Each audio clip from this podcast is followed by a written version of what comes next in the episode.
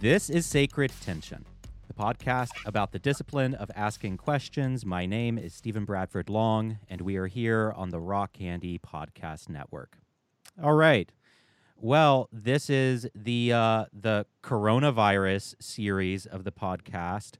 Uh, I am doing a series of more stripped down episodes, not as much editing not as labor intensive because my brain is uh, not able to handle that much work right now. So I still want to bring you regular shows, but it won't be at the same level of production that you're used to. Um, I think that we all need some company right now, though, uh, and podcasts are here to provide some comfort, some company.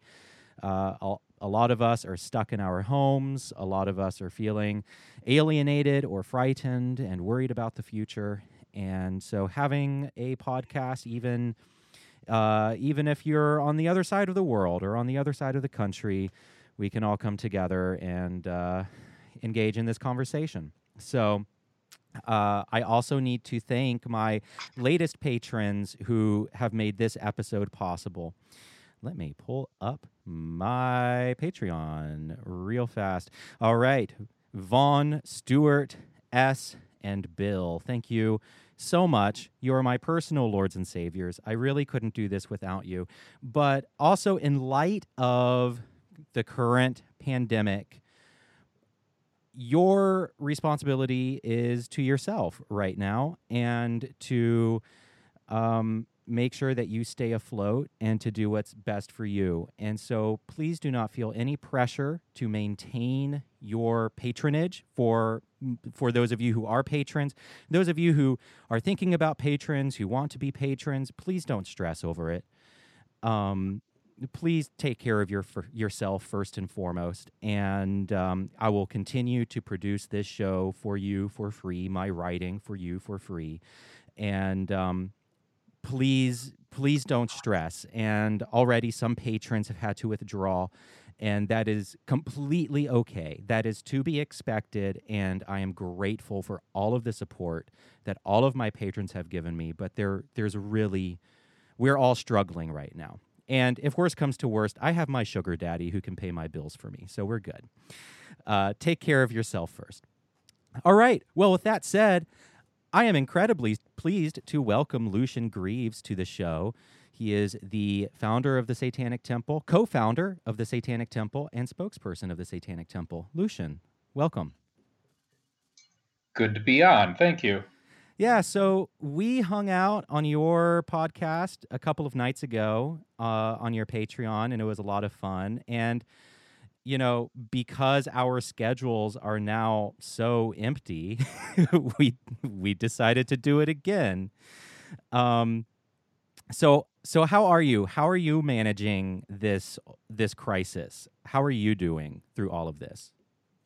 Kind of the same as you. It sounds like uh, trying to make more content for people on my Patreon. I've made uh, my current entries free um, but still with the encouragement that if people can subscribe, that they do, because uh, I had about a year uh, from now planned out in advance. Um, my first uh, first musical performance with the band Satanic Planet was supposed to take place, I think, on the 21st of March, and I think in the in the future now, when I say March 21st, 2020 was supposed to be when uh, the tour start, people will will laugh immediately and know exactly how implausible that was. Um, but of course, we couldn't have that at the time of, of putting that together.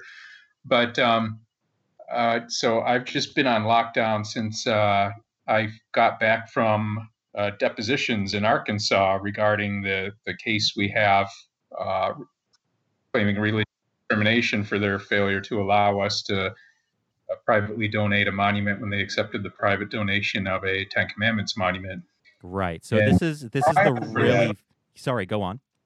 Trial for that was supposed to take place, or is supposed to take place in July, as far as I still know, but I'm almost certain that that won't happen now. Courts have been shut down, I think, for uh, you know a good month now, and they they plan on being shut down for uh, the the immediate future, and that's going to back everything up quite a bit. So it's really hard to know exactly how this plays out for us uh, in the projects that we're doing.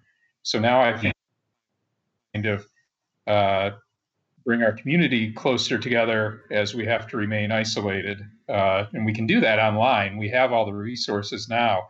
Uh, this is probably the best time in, in, all of human history to be forced into to a lockdown. Uh, you know, it, it's still not comfortable, and, and, a lot of people still don't have the liberty of of uh, of locking down the way they, they should be able to.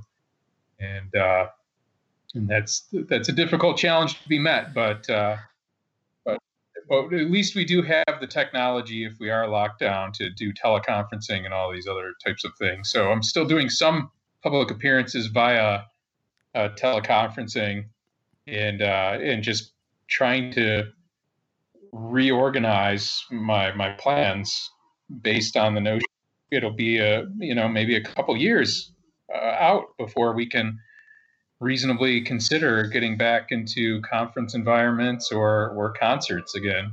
It really could be. You know, I was I was talking to um, some of my colleagues at Rock Candy Podcast, and we do lots of live shows, and we have musicians as well, and we do band, you know, concerts and all that kind of stuff. And and I was just like, you know, we just have to assume that at the very least we can't do any live anything for the next 12 months at the very least. It could be so much longer than that. And so it's like this incredible pivot that we're having to go through. But could I was also just talking to a friend about this. Like, could you imagine going through this pandemic in the 90s? Like, even just 20 years ago? or in the early 2000s without the level of technology that we have now like can you imagine how awful and nightmarish that would be well, I have to. I have to uh, to uh, think hard about people's different approaches to things and give cut people a lot of slack on just the the differences of their character as opposed to mine, because uh, it, it, could be easy for me to uh, be very dismissive of large swaths of the population or become overly disgusted with them to the point where I uh, applaud their their infection and sickness if I get so disgruntled about their their failure to uh, to heed the warnings and, and still go about their their behavior at the at risk to themselves and to others. Uh, at the same time, I have to realize, as I was saying, that it's much more difficult for some other people to disengage from social life, to stay away from people. I've, I, I mean, honestly, I, I know it's a lot easier for me than it is other people. On a day to day basis, uh, when I first started working my uh, on my own schedule, uh, on my own projects, and as with myself as my own boss, uh, the real fear for me was that I would slip into a kind of hermit lifestyle and, and agoraphobia. And uh, on a normal day, uh, in non pandemic times, I would set a kind of schedule for myself where I would get up and make the effort to, to at least, even if I were going to work on my laptop, to take my laptop somewhere out publicly just to make myself do it, just to be out amongst people, just so I don't get so withdrawn from social interaction that I, I uh, I get used to just kind of locking myself indoors. I don't know where I'll be after this is all done, but I think the uh, the greater fear, as far as I'm concerned, is that I will have uh, lost my ability to go out amongst crowds. well, you know, I have been a reclusive gamer boy for my entire life you know and so i have been practicing for this you've moment. been training for this i right? have been training this for my entire life so you mentioned something uh, a minute ago that was really interesting which was you know you're you're still having to cultivate community within the satanic temple right now and and there's kind of this this challenge that we're all going through which is staying together like still having a sense of community and belonging. I think that there's something about this pandemic that is really hard for human nature because it's like we are we are herd creatures we're intensely social and so whenever there's a crisis our immediate like our psychology our deep evolution is to is to gather physically is to gather but suddenly we can't do that right? And so it's like it it feels like there's this constant subtle tearing at our evolutionary uh training almost. You, you know what i'm saying? And so it's like there's this challenge of how do we how do we maintain this feeling of togetherness and community? And you know tst has this wonderful and rich religious community but how do you maintain that when you can't physically meet so what are you like what are we doing to to to do that? Well, early on, I was paying close attention to the models put out by epidemiologists, the projections uh, being advanced, and, and, I was appalled by the uh, lack of coherent response from politicians who should have really known better than to kind of ignore these these advanced notices because yeah. Uh, set up with a with a reasonable degree of mathematical certainty that it, eh, that we knew, given the rate of an infection, about where we'd be right now with the kind of measures we were taking, or where we'd be without taking any measures. And that's you where know, we, we are. We have, right, right. Yeah. pretty, pretty, much. I mean, uh, uh, social distancing has worked, uh, and and uh, shutting down bars and clubs and things like that have, have really done uh, done quite a bit to re- reduce the rate of infection. Uh, of course, churches still find themselves uh, defying those orders or more more or less exempt in, in other areas, but that's a that's a whole other story. But um, we started putting out the message pretty early on. I think that uh, we were going to need to not meet physically and uh, we were going to have to start meeting via teleconferencing and, and, try to come up with activities that people could do remotely, which is a good project for us to begin with because we get no end of messages from people who aren't close to any local chapters, still want to engage somehow. Um, Facebook, of course, isn't isn't really a good place for any type of remote activity. Uh, I would I would argue it's not good for any type of activity at all. And it's a all... it's a hellscape. yeah, I, I hate it. I hate Facebook so fucking much, and uh, the choice to end the official Satanic Temple Facebook page was the right one. But or oh, the, yeah, the, yeah. the, discussion group. It it be it was yeah. Anyway, that's all I'll yeah, say that, about that. Facebook as a company and and with uh and oh with oh start start over one more time. Start start that over. Uh, you clipped out just a bit. Oh yeah, no, sorry. Um, I was saying, like, well, that's a whole whole other uh, topic of conversation. Problems with Facebook as a company and problems with Facebook as a uh, as a method of of general communication to the public.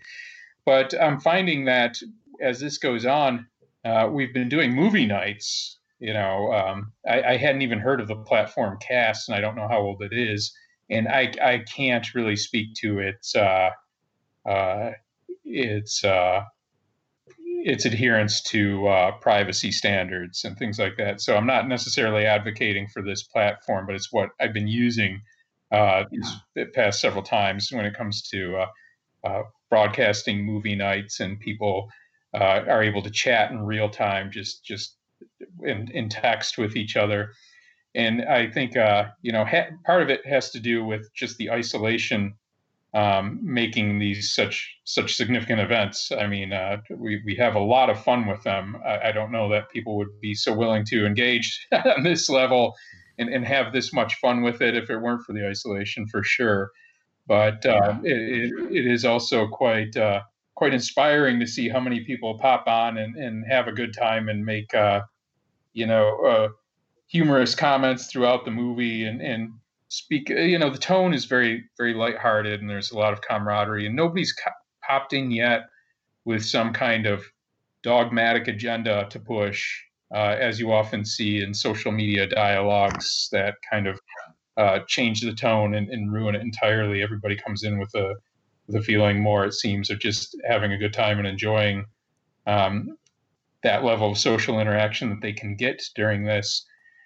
And we're looking for other ways to, you know, other other ways to do that. You know, I'm, I'm considering other types of uh, lecture events, uh, other other interactive uh, uh, capabilities we might have. Um, you know, TST TV, unfortunately, is more of a one way uh, communication program right now. But through TST TV management, uh, Greg and William, they they have uh, successfully pulled off some dance parties. Uh, yes, it was great.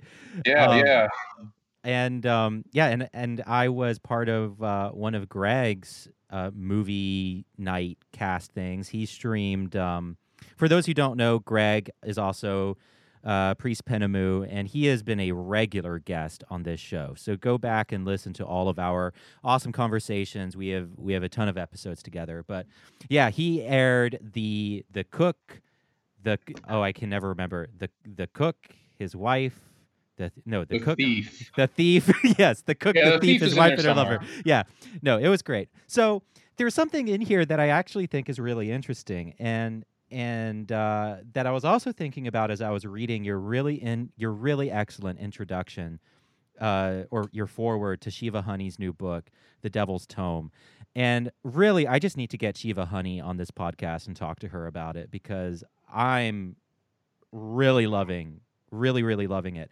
But what struck me, what what has struck me in a lot of conversations with people about Satanism and who who are non-satanists. And what strikes me as I talk to you now kind of about maintaining a community through the COVID-19 crisis is there a lot of people outside of this tend to think that we are just this outward all, totally outward facing organization that is just all about theatrics all just about you know quote unquote trolling or activism and that really we're just atheists pretending to be satanists you know that that we are we're just you know humanists who who are just Satanists in name only. And I think what a lot of people miss, and what I find myself explaining to people a lot is no, we see ourselves as an authentic religious movement. And I would say the vast majority of what we do is internal, is the private rituals and the private community and supporting one another and being on these online platforms together and having these movie nights together and and you know the the destruction rituals and and all of that stuff that we do together um i think is just lost on people well it comes from two different camps that uh, perception that we're, we're just these outward facing trolls. And on the one hand, we have that uh, uh, predictable criticism of that from uh, groups that want to diminish us as religiously inauthentic. And that would be, you know, the, the, the groups we're in opposition to, that we find ourselves in, in legal combat against, who are trying to gain exclusive privilege on the public grounds who will, you know, in court often uh, argue, interestingly enough, that we're not an authentic religion, even though, uh, or even if, they've been making the case that whatever they were doing wasn't religious expression to begin with. For example, the uh, campaign we had to put up uh, the Baphomet Monument in Arkansas uh, to complement and contrast the Ten Commandments Monument on the Capitol grounds they put the Ten Commandments monument there, claiming that it was a uh, was a secular document, talking you know speaking to the codification of uh, the judiciary in the United States, and yet somehow they're trying to bring into question our religious authenticity, um, uh, apparently on the assumption that you need to be a uh, a legitimate religion to have a secular message on the Capitol grounds. It it makes no real sense, but that opposition, you know, likes to try to diminish us as as just some kind of uh, publicity stunt, trolls, outward facing, as you were saying. But uh, what people don't realize is there's also a significant number of people who want us to be that. Uh, when they yes, exactly kinds of uh, atheist activists who look at what the Satanic Temple is doing and they think that they're reading between the lines, that they get it, they understand what we're really doing. You know, they, they think there's this real artifice that yes. we're uh, that we're, we're concealing our true intentions, but with a wink and a nudge, they they understand where we're at, and that in reality we've turned fuck you Christians up to volume 10 and they want to get on board with us.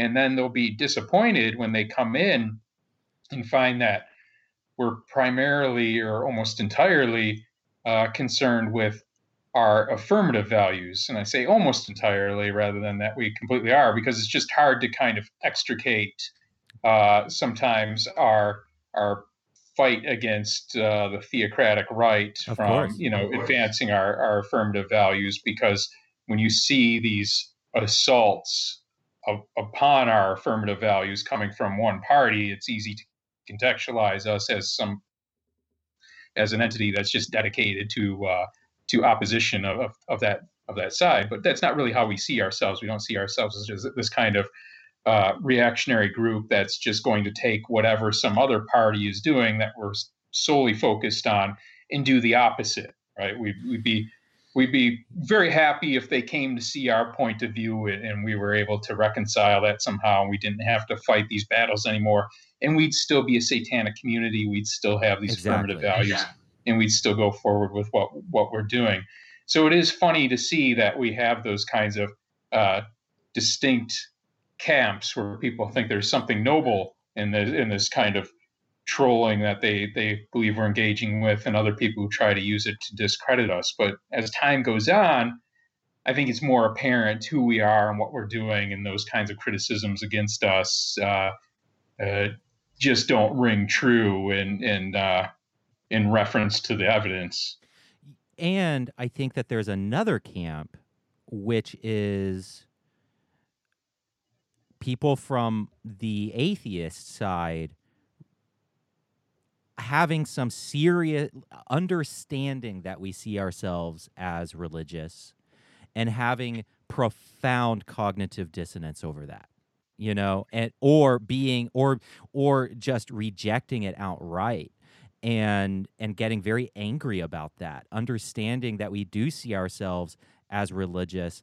You know, Matt Dillahunty, who I who I generally really like. I love Matt Dillahunty. You know, he he released a video about Satanism a while ago, and he in that video he said, you know, but if you aren't theists, why do you feel any need to hold on to a religious identity? Um, why do you feel any need to hold? On? And so I, and I asked you know, I wrote an article with Greg in, in which we kind of had this back and forth, in which I asked him, well, why do you think that there's such resistance to the idea of non-theistic religion? So why do you, so I'll put the same question to you. Why do you think? Because I've I've honestly in my personal life, I have been running up I think I've been running up against that more than I've been running up against opposition from a lot of religious people, especially progressive religious people. You know, I think I think in a lot of progressive uh, you know, kind of Episcopal. You know, I came out of the Anglican Church or out of an Anglican setting. I was I was evangelical, and then I was Catholic, and then I was uh, Anglican, and and and then I kind of left. But uh, in a lot of pagan circles, in a lot of Episcopalian circles, there's this understanding that non-theism is is present. It has a place at the table. But a lot of atheists don't seem to have that understanding. Why do you think that is? Honestly, uh, maybe I'm not giving it enough credit, but I haven't seen anything to correct me so far. But I just think it's a certain intellectual laziness. It's it's a real preference to preserve a language they're used to speaking, and it's it's yeah. a and it, it's it's really it's it really, I think, just a lazy refusal to change that terminology in which religion is synonymous with superstition and you know you can put out those book titles like religion poisons everything is i mean it was a good book overall but just that that sure. notion that that all religion is this kind of like monolithic entity uh, where you know the the mythological names change but the practices are all essentially the same uh, i just think is is entirely wrong if we contextualize religion as something uh, having to do with community, something that can be enriching, which I think is is is important to see. You can't dismiss those things. Uh, I think if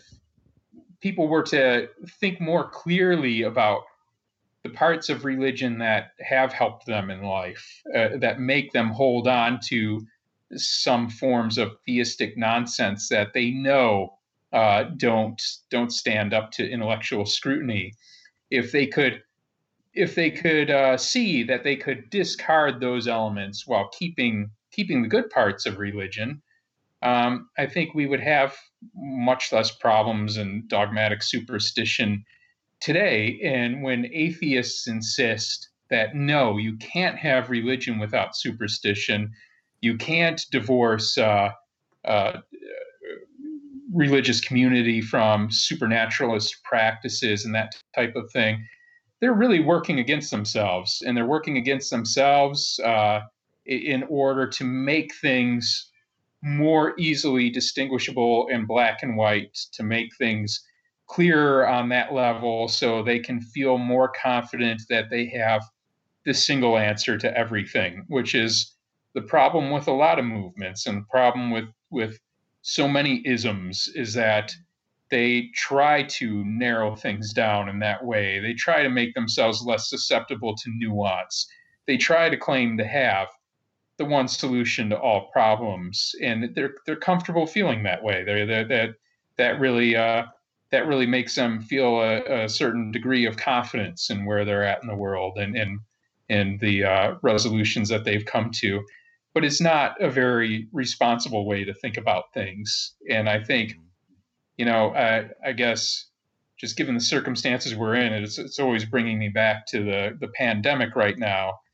But I feel like this pandemic should really demonstrate to people how we need to adapt our isms to the, the current state of affairs. The kind of uh, ideas about laissez faire capitalism we have uh, as being the, the, the, the, solution to all problems or, or all economic circumstances it just doesn't it just doesn't stand up in the time of a pandemic. Exactly. things need to be adjusted. Things need to be adjusted to the reality of the situation at this time. And that can be completely provisional. It can be something you know uh, when all else is equal we can go back to the way we were of course. It doesn't mean a suspension of all uh, of all prior rights that we had or whatever else. It's just an acknowledgement that now in this time things are distinctly different and we need to adjust our behavior accordingly. And if you're not willing to do that, uh, that's that's a real that's a real handicap, I think. You know, I'm I'm so glad that you brought all that up because I was going to to say the exact same thing I think that that atheists have shot themselves in the foot and have actually and this is just you know my personal hot take that that they have you know and I've they've done great work. They I'm I'm really pleased you know I I I think that the douchebag atheist had a place, especially in the 2000s. And I think that they cleared away, cleared cleared the ground for a lot of stuff to be able to take place. You know, I don't know if we would be where we are without, you know, colossal assholes like Sam Harris and Richard Dawkins and Hitchens. You know what I'm saying? Like I don't know if we would be where we are culturally without them at the same time.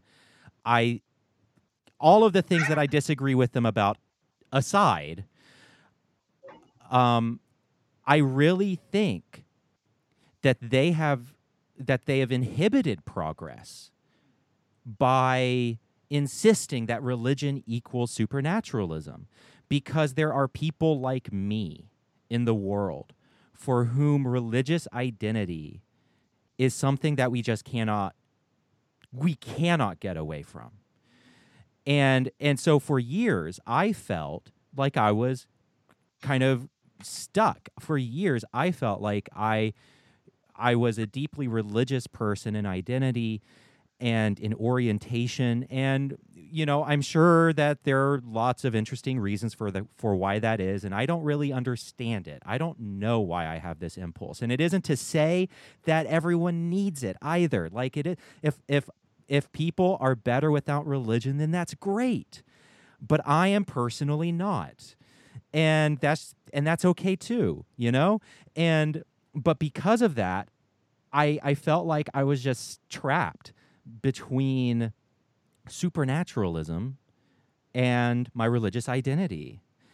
And you know, and it's like I can't go full atheist non-religious, but also I can't go full you know claims of the Catholic Church or what have you and I and it just paralyzed me and I really think it kept me stuck in theism for a long time and I am actually kind of bitter about that you know and and so that's why when Satanism came along into my life, it was a revolution for me. It was it was a revelation. It was life changing because suddenly it's like I realized I could have both. That's I mean that's exactly right. I mean you've you've you said it all. It's a it's a really important component in people's lives and in some people I've seen you know, I, have had the benefit of being in the center of the storm. So, in some ways, I'm the worst witness to the growth and evolution of the Satanic Temple because, uh, it, it, and, and, in other ways, I'm I'm the only person who can really see what I see, right? Sure. But I go to, uh, you know, visit chapters in other areas. I do to give, I go to give lectures, and people come up to speak to me afterwards and talk about how they they came to this and how meaningful it is to them and it is interesting to me to see uh, lifelong atheists or people who were religious then went to atheism and felt some deficit in their lives uh, come to us and see that that gap is filled in a way they never thought it would be. And it's interesting i mean i was talking earlier about the atheists some of them who come to us and think that you know they want us to be that prank. They, they think it'll be uh, you know that this is just uh, atheist activism of uh, you know to a to another degree, um, yeah. in that it'll be the same as the other kind of atheist activities they've done, and then they they realize it's something else and they they love that you know they're they're full full converts and some of those people I've gotten the most uh, uh, intense testimonies from. Mm. Um, I mean, it is just it is it is remarkable to see what different types of people come to us from which different backgrounds what brings them to us and what this means to them and uh, it's more diverse now than you can really make a single composite of at this point really and um, it's you know there's such a large population of us now too that they're going to have to reckon with us on the Pew polls and other types of things. And it's uh, kind of disappointing to me how little interest I've seen so far in academia. You know, you have uh, some some people like a religion scholar Joe Laycock. He's great. The most interviewed guest on my show, by the way. He, right, he, right. yeah, he comes on all the time to to hang out. Yeah, he's amazing. Right, but but he's uh, he took us seriously right away as a new religious movement, and now he has a book out about us. But um, I think it's kind of uh, uh, kind of exasperating how few emails I get from religious scholars looking to uh, track the the evolution and interview people in the Satanic Temple because you can't you you can't set this up in a test environment you know what i mean you can't simulate this you can't uh, you can't plan something like this you can only catch it as it's as, as it's, it's, taking as place it's happening right? and so and i feel like so f- yeah no i agree with you i i feel like there are so few religious scholars or or academics who are who are really taking note of this and honestly i've you know, I've been really surprised by the lack of pushback I've gotten um, from some people in the Satanic Temple. Um, I just because I I refuse to cut ties with parts of the Christian world. You know, I still interview lots of progressive Christians. I I still work with them. I still work at an Episcopal church, and that for me is not a conflict. Um, it's it is a, and what I try to explain to people who are confused by this, normally not Satanists. Most Satanists seem to intuitively get what I'm doing. But I, I find myself explaining to a lot of people I'm not anti Christian. I'm post Christian. I am anti authoritarianism. And there is plenty of that within the church and without.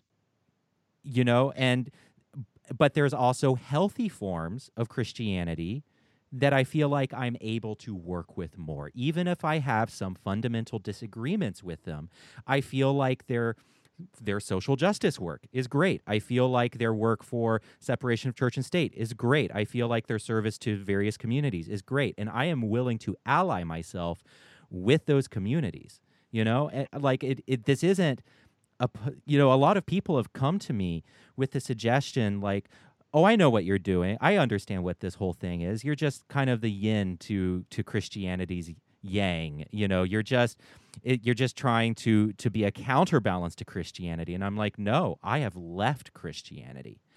I've left it behind. I am not.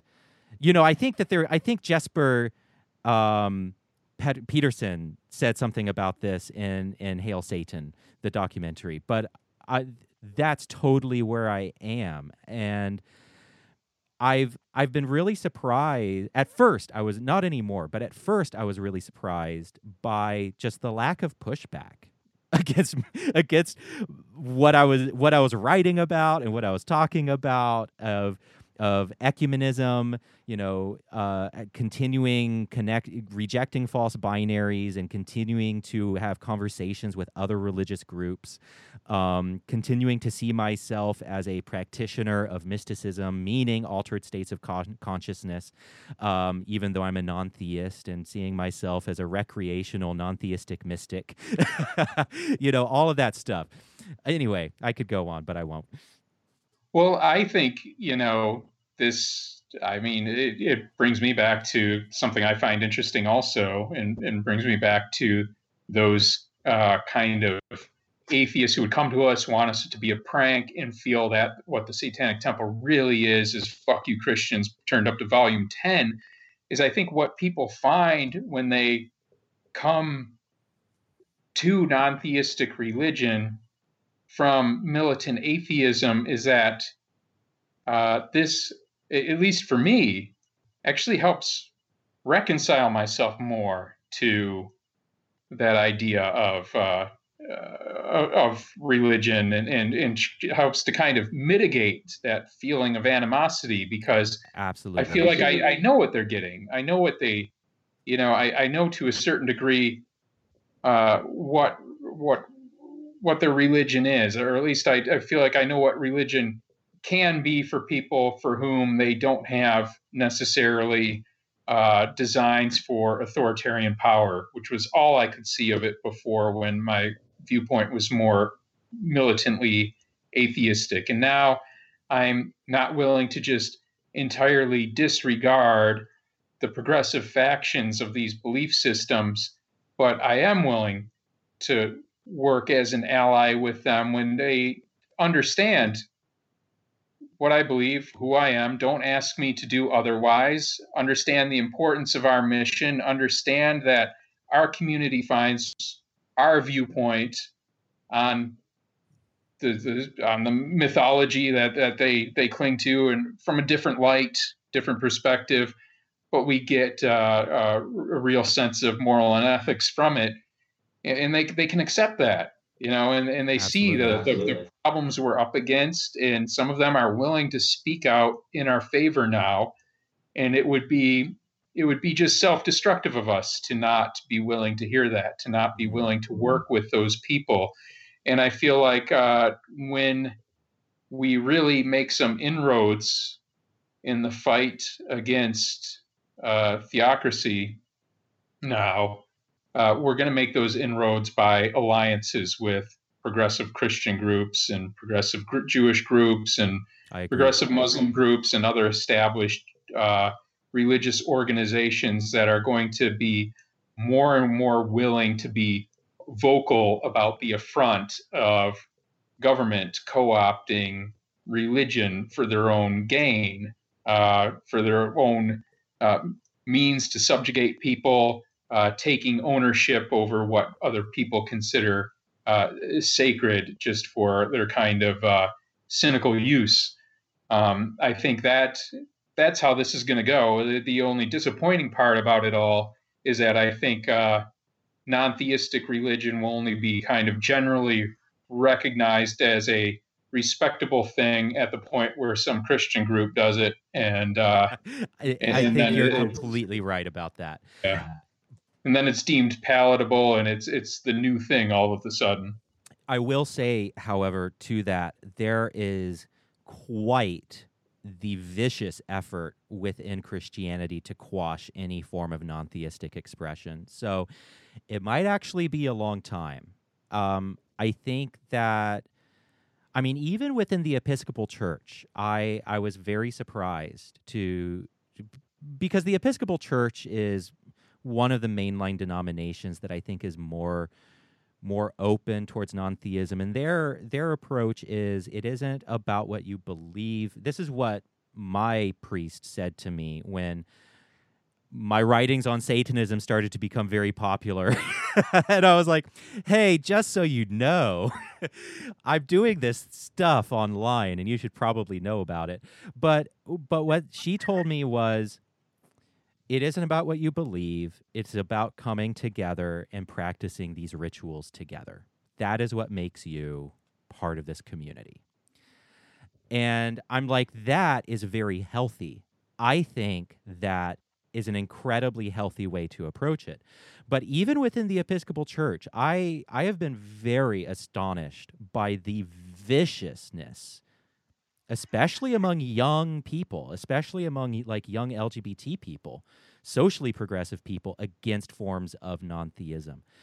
Um, there are a lot of people in Christianity who just find non theistic religion so threatening and will try to quash it. So it might actually be a while, it might be a long time before we see kind of a, a broad non theistic movement within Christianity. Well, that's all going to come part and parcel with the fight against political efforts uh, to install a theocratic vision uh, to the United mm. States, honestly, because the churches themselves have been hijacked by uh, decades long efforts to render them conservative and to align them with the Republican parties. And the, you know, these things might have sounded like conspiracy theory before, but now they are out in the open. There were actual unified efforts from uh, nationwide uh, uh, theocratic organizations, litigation groups, and the rest to really kind of install themselves in different religious denominations, in different churches, and turn them to the conservative right and align the conservative right with with uh, with with the religion and vice versa. This is all meticulously documented in Katherine Stewart's new book, The Power Worshippers, and uh, mm. she references a book called Steeplejacking, which talked about this effort, where these kind of national organizations, these theocratic national organizations, went to the churches, turned them to the conservative right, uh, gave speaking points to pastors, started advising them on what they can and can't say uh, so as to not imperil their tax exempt status, but still clearly and obviously take a political stance in in uh, in alignment with the Republican Party. And now this has been so effective to the point that the conservative agenda and the Republican Party are inextricable from um, American Christianity in, in certain ways. So the very idea of non theistic religion I think if somebody were looking at uh, affairs just from kind of a theological uh, mindset, uh, kind of a, a, scriptural review, some kind of uh, concern for spiritual human welfare, that type of thing. Uh, in that kind of environment, we might be more amenable to speaking about our differences when it comes to theism versus non-theism or whatever else. But when you have these this kind of entrenchment of mm-hmm. political motivation to a specific end, you know, or specific ends, making abortion these hot topic issues, other things that they they definitely want to see in, uh, enacted in society at large that prevents them from accepting that religion can or should be something different to different people. It's no longer an issue of, hey, whatever, you know, whatever works for you works for you.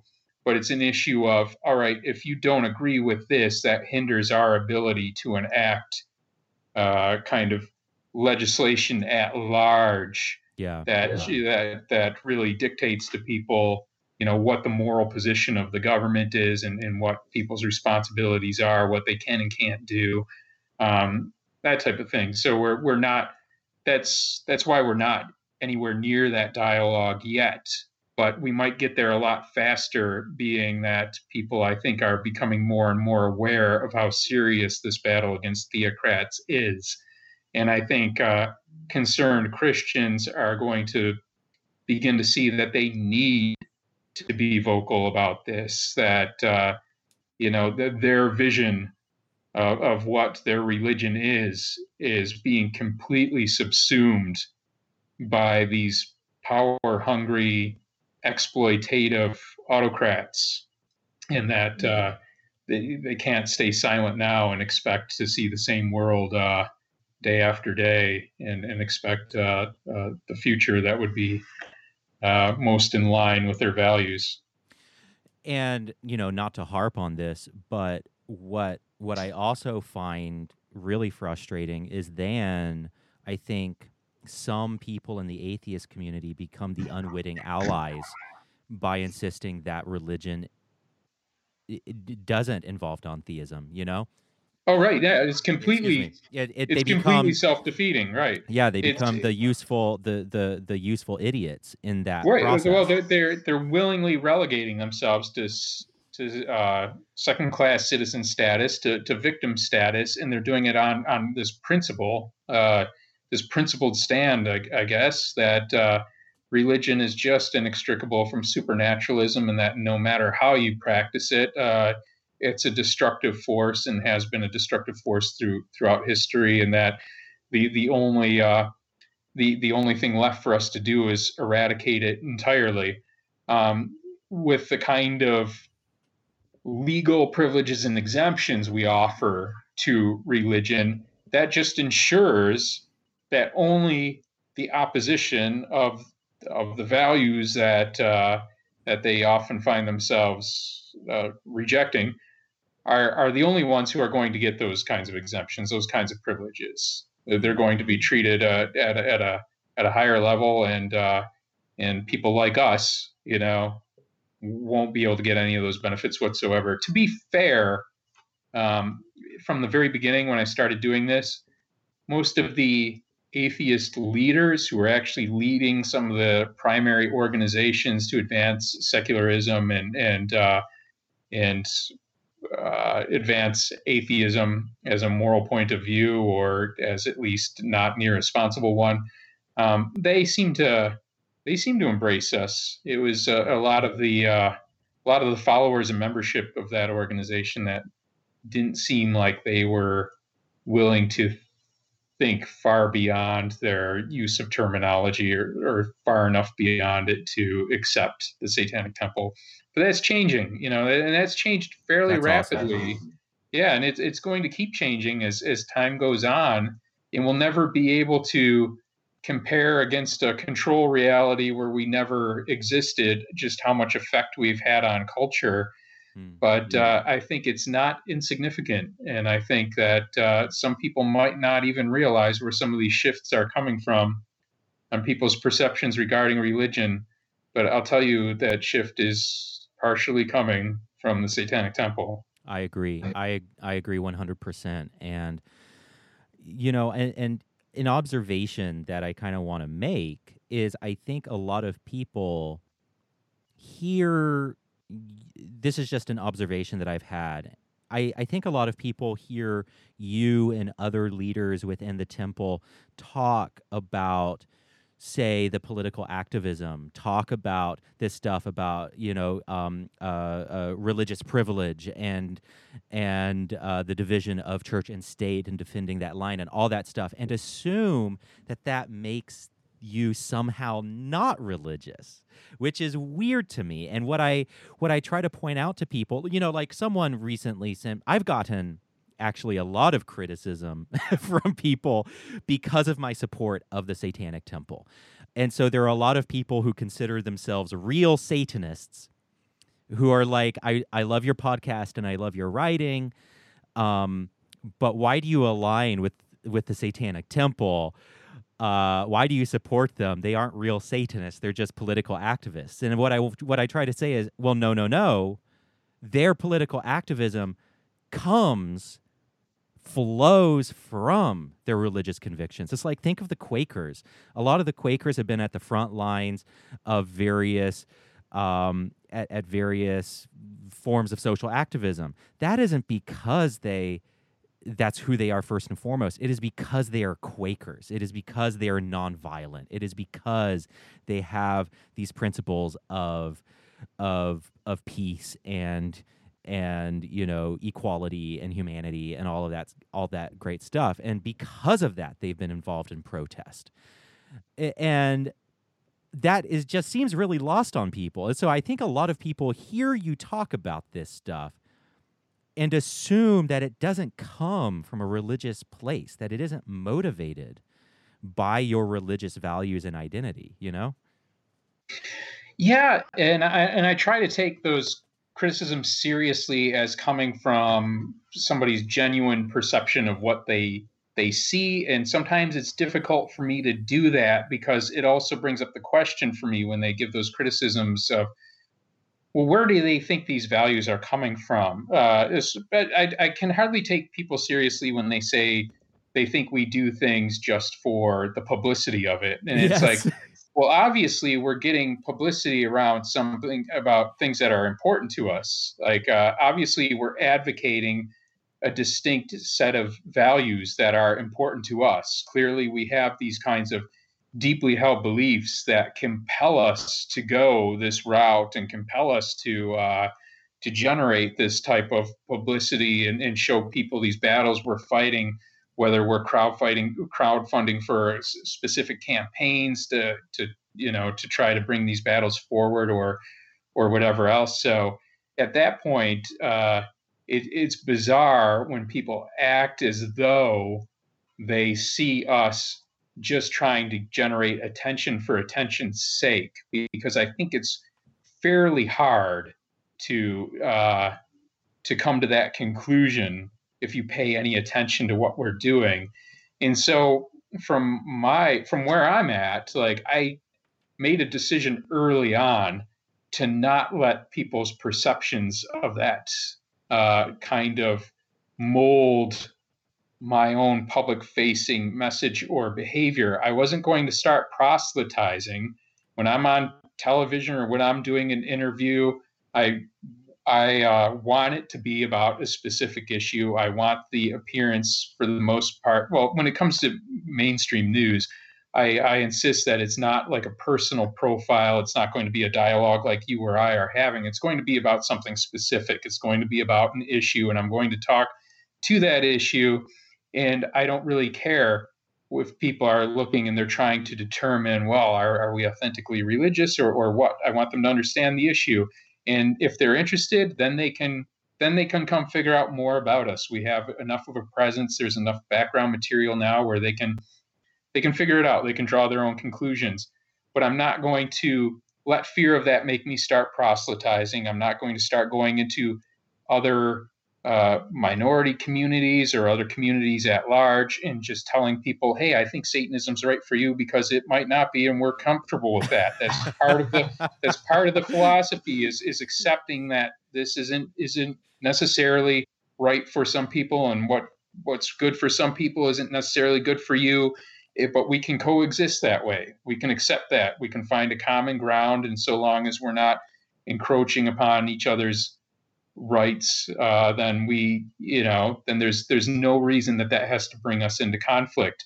And you can see me handling Tucker Carlson that way. I, I was I was just about yeah. to bring that back, bring that yeah, up. Yeah, I was exactly. like, your your conversation, your interviews with Tucker Carlson are pure gold. They're well, some, some, they're so great. At the, time, at the time, some of the membership in the Satanic Temple I was seeing on uh, social media were were upset after my first uh, appearance on Tucker Carlson. I did two of them, but on the first one, he was trying to attack our religious authenticity, mm. and instead of defending it, I blew it off and I said it didn't matter what he thought of our religious authenticity. Yes. It, I, I was making him confront the cognitive dissonance of a Fox News libertarian defender of free speech, also uh, seeming to advocate for the idea that we should be shut out of what was designated a free speech zone. He didn't want to touch the actual core of that issue. He wanted to present us as a bunch of trolls who were just there to piss people off. And I was not letting him go down that path. I was just holding him to the value of a free speech zone and the value of having a viewpoint neutral government that wasn't going to come in and tell people what was appropriate religious or political expression. That infuriated him, I think, because he didn't yes, want to. Yes. He didn't want to defend that. He didn't. He didn't expect me to go that route. He expected me to try to uh, summarize Satanism in all its complexity and and a couple sentences or less while he would cut me off and start yelling about things or whatever else. And I didn't play that game. I didn't take the bait. And uh, but that was disappointing to some people who thought that it was uh, necessary for me to try to do that, which would have been a losing battle. Like I, I still have no doubt that I handled it the right way. because that's that's ultimately on the individual to learn that shit, right? Like it's it's on the person to figure out what we're about. But uh, that's uh, so to kind of articulate what you're doing then, what what you were doing in those interviews, basically depend depending on the context, whether we are a real quote unquote real religion or not doesn't fucking matter. It is a what matters is uh is religious freedom and free speech zones. And so whether it's real or not or what someone thinks of us ult- ultimately doesn't matter. The issue is those core principles of of who do why do we not include everyone in a free speech zone when we say that we do? Right. Well you get on a 10 minute interview with a screaming fox news talking head and you're you're not going to be able to talk about what your religion is. And, and you, if you're going to get into that conversation where is are you a real religion or are you political or whatever I mean, if you're really going to get down to the nitty gritty, you have to start asking those questions. Well, how do you define religion? And the fact of the matter is, if it's going to be some uh, the self-serving agenda of a Fox News talking head or some other uh, uh, some other religious figurehead who's who's offended by our presence, I don't I don't care what their definition of religion is. We're we're a religion to us. It's a religion to me. It's a religion exactly. to our community you can say we're not by your definition. We're still going to be here. We're still going to be Satanists. We're still going to be doing uh, rituals. We're still going to have these practices. We're still going to have our kind of iconography and sense of aesthetic.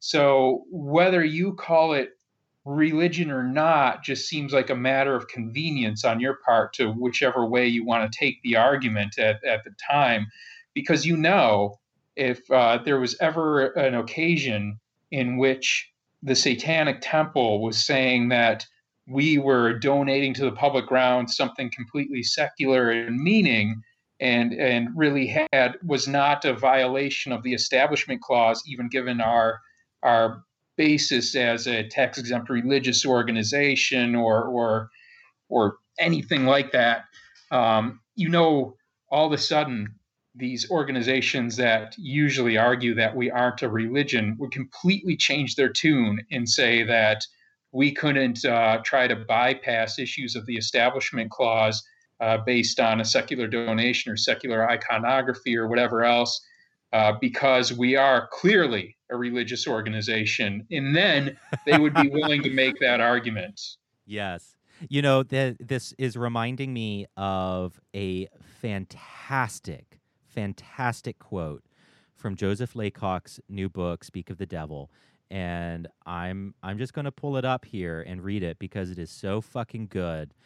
Um, so this is this is what he says. I'm sure you're already familiar with this uh, with this passage.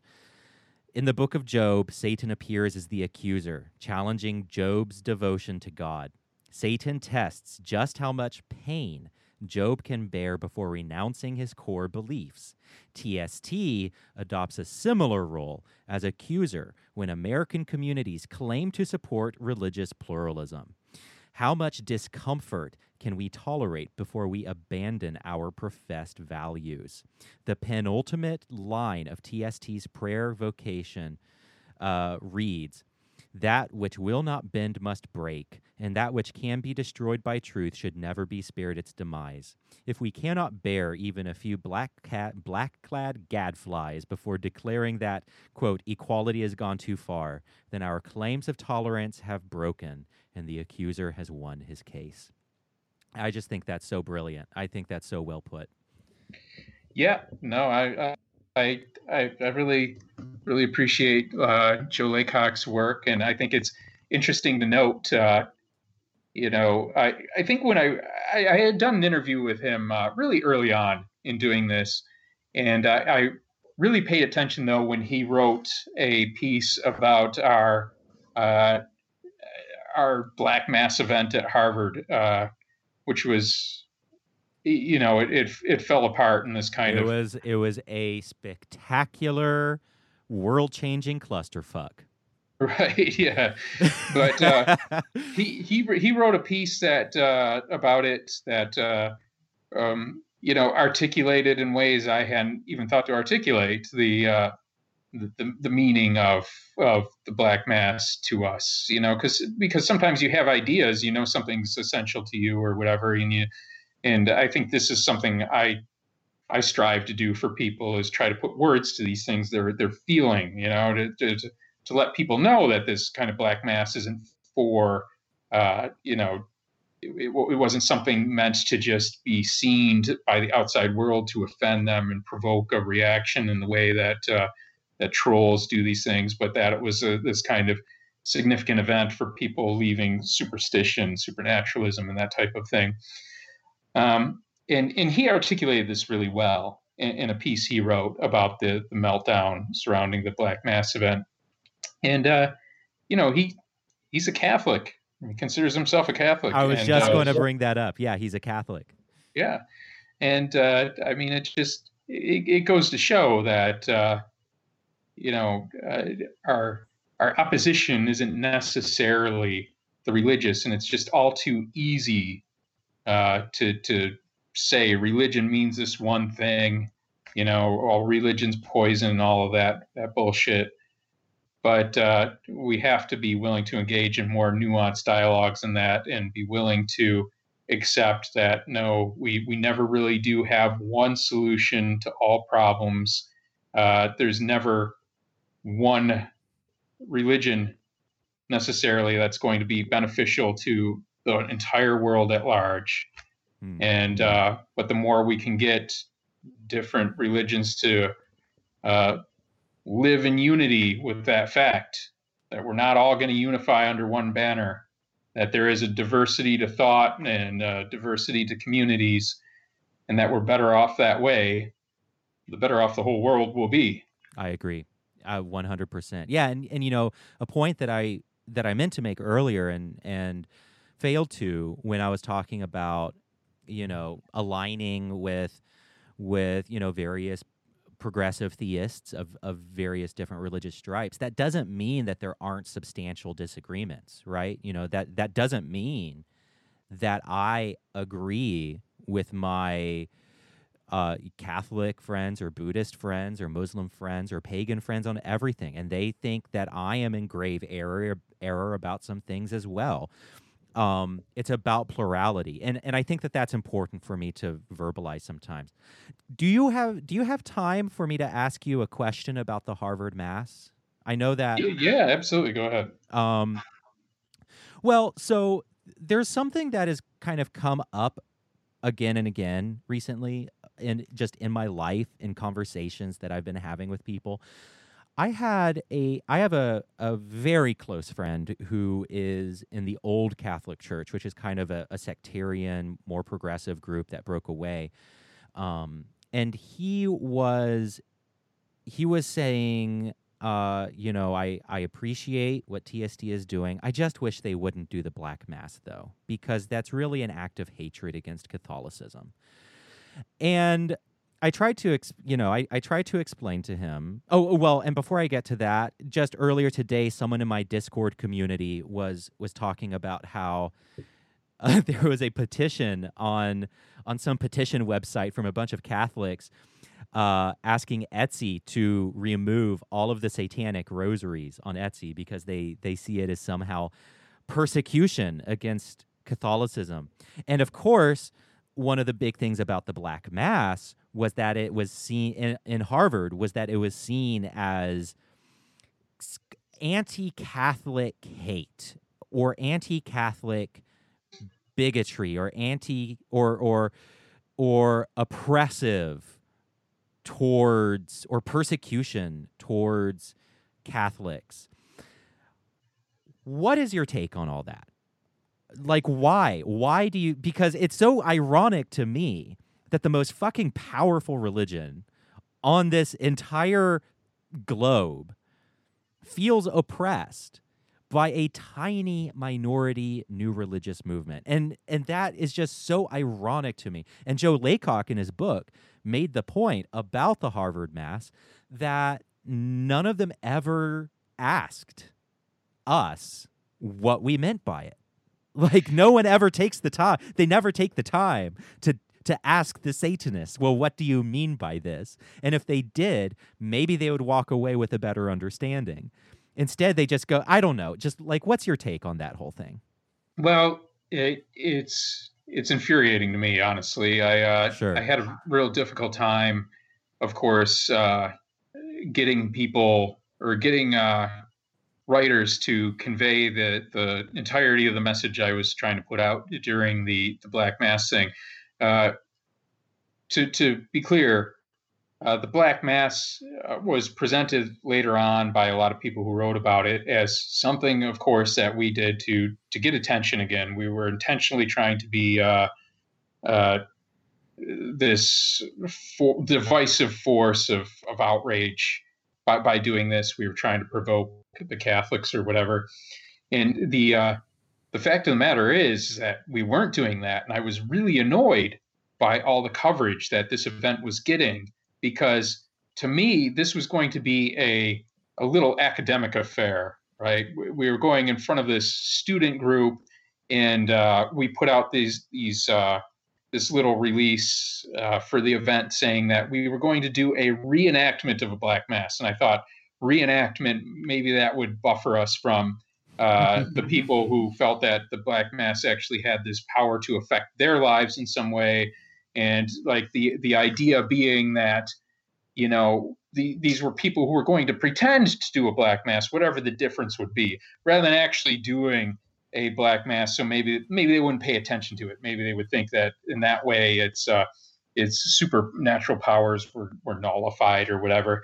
But the presentation about the black mass itself that i was going to give at this student event was going to talk specifically to the black mass having that kind of power for the people who engage in it, not not as this thing that was meant to offend Catholics because it would be done for the most part uh, by people who weren't uh, who weren't doing this publicly at all, who you know for whom they would be doing this in, in private, and then you know the churchgoers would have no part, wouldn't be aware, uh, whatever. But it would just be that kind of embrace of of the blasphemous iconography or, or maybe acts or whatever in a way that would make them feel like they had broken the chains of the oppression of the superstitious uh, background that they they probably grew up with.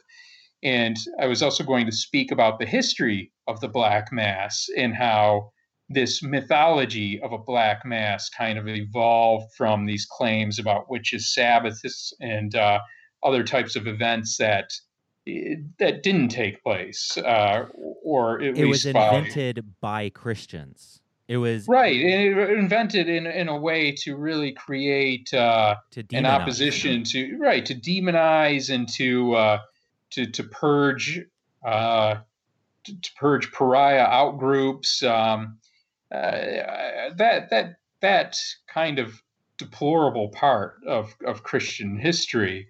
And so when the uh, when the Catholics would say that uh, the Black Mass always is and always has been some kind of hateful act against Catholics, to me, I see a complete failure to reconcile themselves to the ugly bits of their own history. And I don't necessarily feel that they have to grovel in shame over these things that uh, the modern church may not have any involvement with. But if you're going to deny those things outright and claim you've been right all along, I don't see uh, your position as having any type of moral authority, and I don't trust your powers of introspection to bring you to a morally sound position today. And uh, the idea that uh, we were engaging in black mass ritual behavior simply as a way to them, making it all about them, also ignores the fact that we are not some kind of, as I said in the foreword to, to Shiva's book, uh, that passage that I think you you tweeted out uh, and underscored, yes. like we're we're not some barbarian invaders from outside the gates who are coming in and co-opting some unfamiliar culture and laughing at it and pointing at it in mockery. Uh, for the most part, a lot of us grew up in this kind of culture. We're besieged by these superstitions and felt very oppressed by them. It, it was our culture. Like right. We, so, we're, we're not invading anything. We are taking it with us and right. shaping it and molding it into something new and better. Right. And if you're going to raise children in this environment of authoritarian conditioning, uh, impressing upon them that if they they break from these certain symbolic restrictions or norms, that they're going to be tormented eternally, and then expect that some of them aren't going to come away from this uh, feeling a bit damaged and embittered and feeling uh, uh, a sense of liberation by engaging in things like embracing the blasphemous or in a black mass. That just seems so uh, uh, ridiculously uh, pig-headed and self-serving to me, honestly. Mm. And and it's it's difficult for me sometimes to engage in discussion with with that camp. Yeah, yeah, I totally get that completely, and um, so I I have one last question for you to to kind of close things out. Are you good on time? Yeah, yeah, for sure. Um, so you know Shiva Honey, uh, Shiva Honey's new book came out, of course, uh, and she is the director of events for the Satanic Temple headquarters, I believe, and she was part of the International Council for a long time, back when it was the National Council and all that.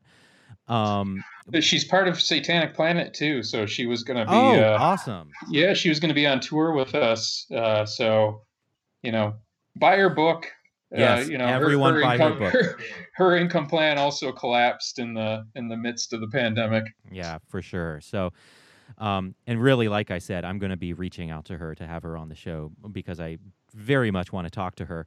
But you know her whole book and her whole spiel is about ritual and and incorporating satanic ritual into into one's life individually and uh and communally and there are some people for whom ritual won't be a an important part and that's awesome that's great and then there's some other people for whom it will be a very big part and that's also awesome and great um, let me know if this is too personal a question uh, for you. But what does do you have apart from your satanic practice being leading the satanic temple, which is a big part, I assume, of your own Satanism and a big expression of your Satanism.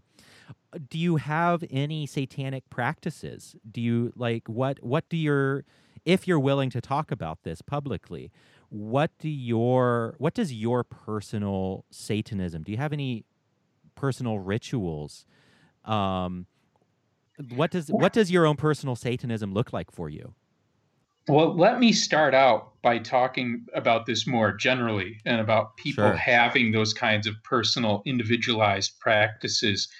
Uh, my fear, whenever I do, whenever I answer to questions about, you, you know, my personal activities regarding Satanism or whatever, is that people will take this as some kind of fiat about what is the appropriate satanic way to handle your personal practices or whatever. And that's that, it, not, that it's somehow like canon the moment it comes from your mouth or something. Right, right, right. If if I do it, that's the way you got to do it. And that you know we're of different character types, different things work differently for different people. I remember uh, well before uh, the founding of TST, I was involved in uh, uh, researching and pushing back against uh, transcendental meditation's efforts to install themselves into public schools Absolutely. because felt that this was also uh, a violation of church state separation because despite what they were saying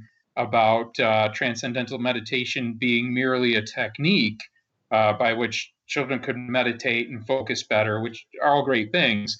Uh, it also came with a lot of baggage about what people are supposed to believe, and the only uh, reliable teachers for uh, transcendental meditation techniques were supposed to be uh, teachers who were vetted through uh, Maharishi University or, or or the central organization itself. So in you know claims about levitation, changing weather, you know super, supernatural claims related to transcendental meditation. But what I was also seeing when I was speaking to people who left transcendental meditation and were embittered, where there was a, a population of people who felt that the technique itself was bad for them. Uh, and what transcendental meditation does is it gives you a personal mantra, and that mantra is what you recite over and over again, uh, ad nauseum. This this this line you, you loop, uh, whether you chant it or play it in your head, as a way to bring yourself into a trance state of meditation. And the people who had real difficulty with this, I think, were reporting uh, a type of OCD response that was uh, uh, uh, that was counterproductive to them. And I don't also doubt that there are people who for whom this practice really works well, doesn't have any of that negative impact on them, doesn't cause them to kind of uh, dissociate or or otherwise uh, or otherwise fall into regressive looped patterns and that type of thing. And I think that's the same for ritual behavior overall. Some people might want that kind of regimented structure in their lives. They might want to go through these kinds of motions to uh, anchor themselves and, and, get their bearings and, and, and feel that there's some kind of real context and order. And um, so there's not there's not a universal right way to do that.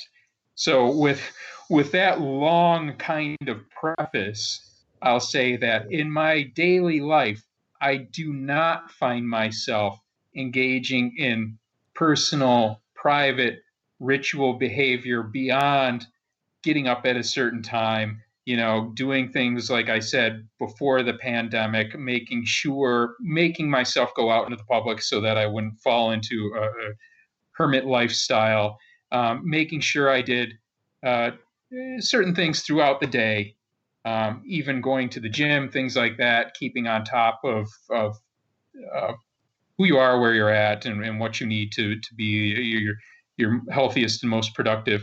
Those could be considered ritual behaviors.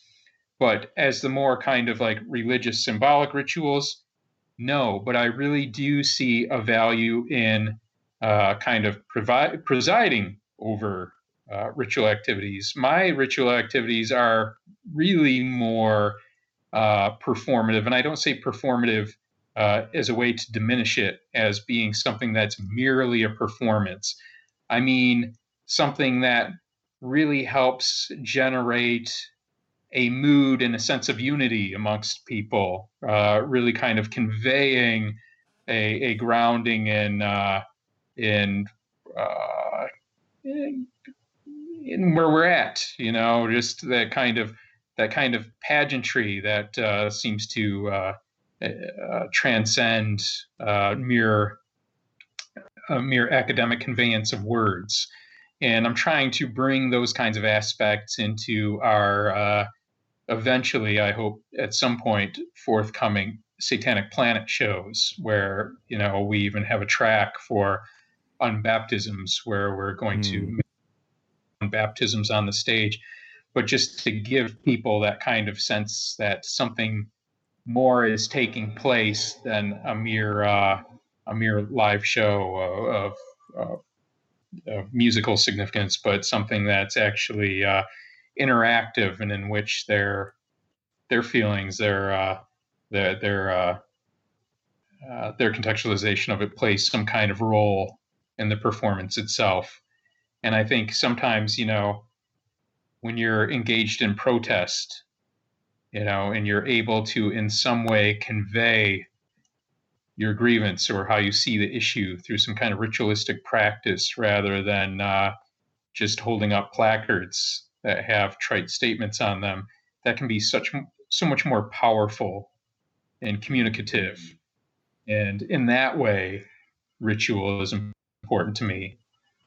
There again and you know ritual can be so many different things to so many different people. Mm. and uh, the way i do it isn't necessarily what's going to be most effective or most productive for everybody else. I love that. And you know i think that I think that the word practice is just so broad.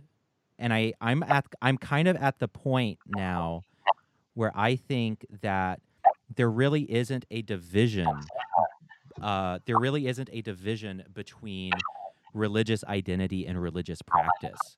It's like I am a Satanist, therefore I practice life. I live as a Satanist. And even if I never did another ritual in my life, I would still live clothed in the story of Lucifer, clothed in the icon and the archetype of Satan. And that affects how I interact with other people. You know, I'm I live by the tenets. I I uh, try to kind of live up to the ideal or follow in the archetype of the eternal rebel of Satan. And it's like even if I never do another ritual for the rest of my life, that alone is practice. That alone makes me a Satanist, you know? Preaching to the choir. All right. Well, it's getting late and uh, I need to turn in soon and and uh, actually get some reading done. I'm currently reading Là-Bas by Huysmans. How do you pronounce his last name, by the way? Oh, I, am the wrong guy to ask. Okay, I, I won't ask you then. It's always terrible with French. yes, me too. Well, yeah, so I'm currently working through The Damned, aka Là-Bas by Huysmans, and then I will move on to the rest of The Devil's Tome, and then the rest of uh, Anatole France or um, uh, Revolt of Angels. I'm just, you know, I'm taking I'm taking the the apocalypse right now to just knock out all of my Satan reading like all oh, of the satanic reading that I've been that have been built I'm up. Some, I'm going to do some readings of some of the the texts for uh, TST TV and and to post uh, on my Patreon. I'm going to start filming a uh, uh a reading of uh, of Revolt of the Angels probably this weekend. That's awesome. I can't wait. I will definitely listen to that. All right. Well, do you have any final words? Um, before we sign off here, where can, if people want to read more of your stuff or if they want to follow some of your work, where can they do that? Well, I I do update uh, my feed on Twitter quite a bit. I'm just at Lucien Greaves there, and uh, check the SatanicTemple.com website for other goings ons And uh, you also find at the uh, on my Twitter bio a link to my Patreon page, so you can check things out there. And the, as I said, the uh, the current material produced during the pandemic is going to be free for the course of the pandemic. And if you can subscribe and you like the material, please go ahead. yeah, but for if, sure. Yeah, All of can't pay for it. It's uh, it's it's available for for people who are in Everyone uh, is struggling, including yeah. us. so if you are able to support also support us on Patreon, that's great. If not, that is okay too. Yeah, patreon.com forward slash Lucien Greaves. Um, he he has amazing work. Also, you have like years worth of research to do at the satanictemple.com website. There's so much fucking material on there, so many books to read. Um, and so if you have any questions about Satanism whatsoever, just go dip your toes in at the satanictemple.com website and uh, you will be there for the rest of your days working through their library. Um, anyway, well, this has been great. I've really enjoyed this. Let's do this again sometime if you're up for it. I'm up for it. Just let me know when. Yeah, for sure. And uh, thank you so much. As always, this show is written, edited, and produced by me, Stephen Bradford Long, and is a production of Rock Candy Media. The artwork is by uh, Ramakrishna Das. The music is by the bands The Jelly Rocks and 1177. You can find their music on iTunes, Spotify, or wherever you listen to music. And as always, hail Satan, and we'll see you next week. Sing a hymn or strum us a power chord How about just try and say something honestly.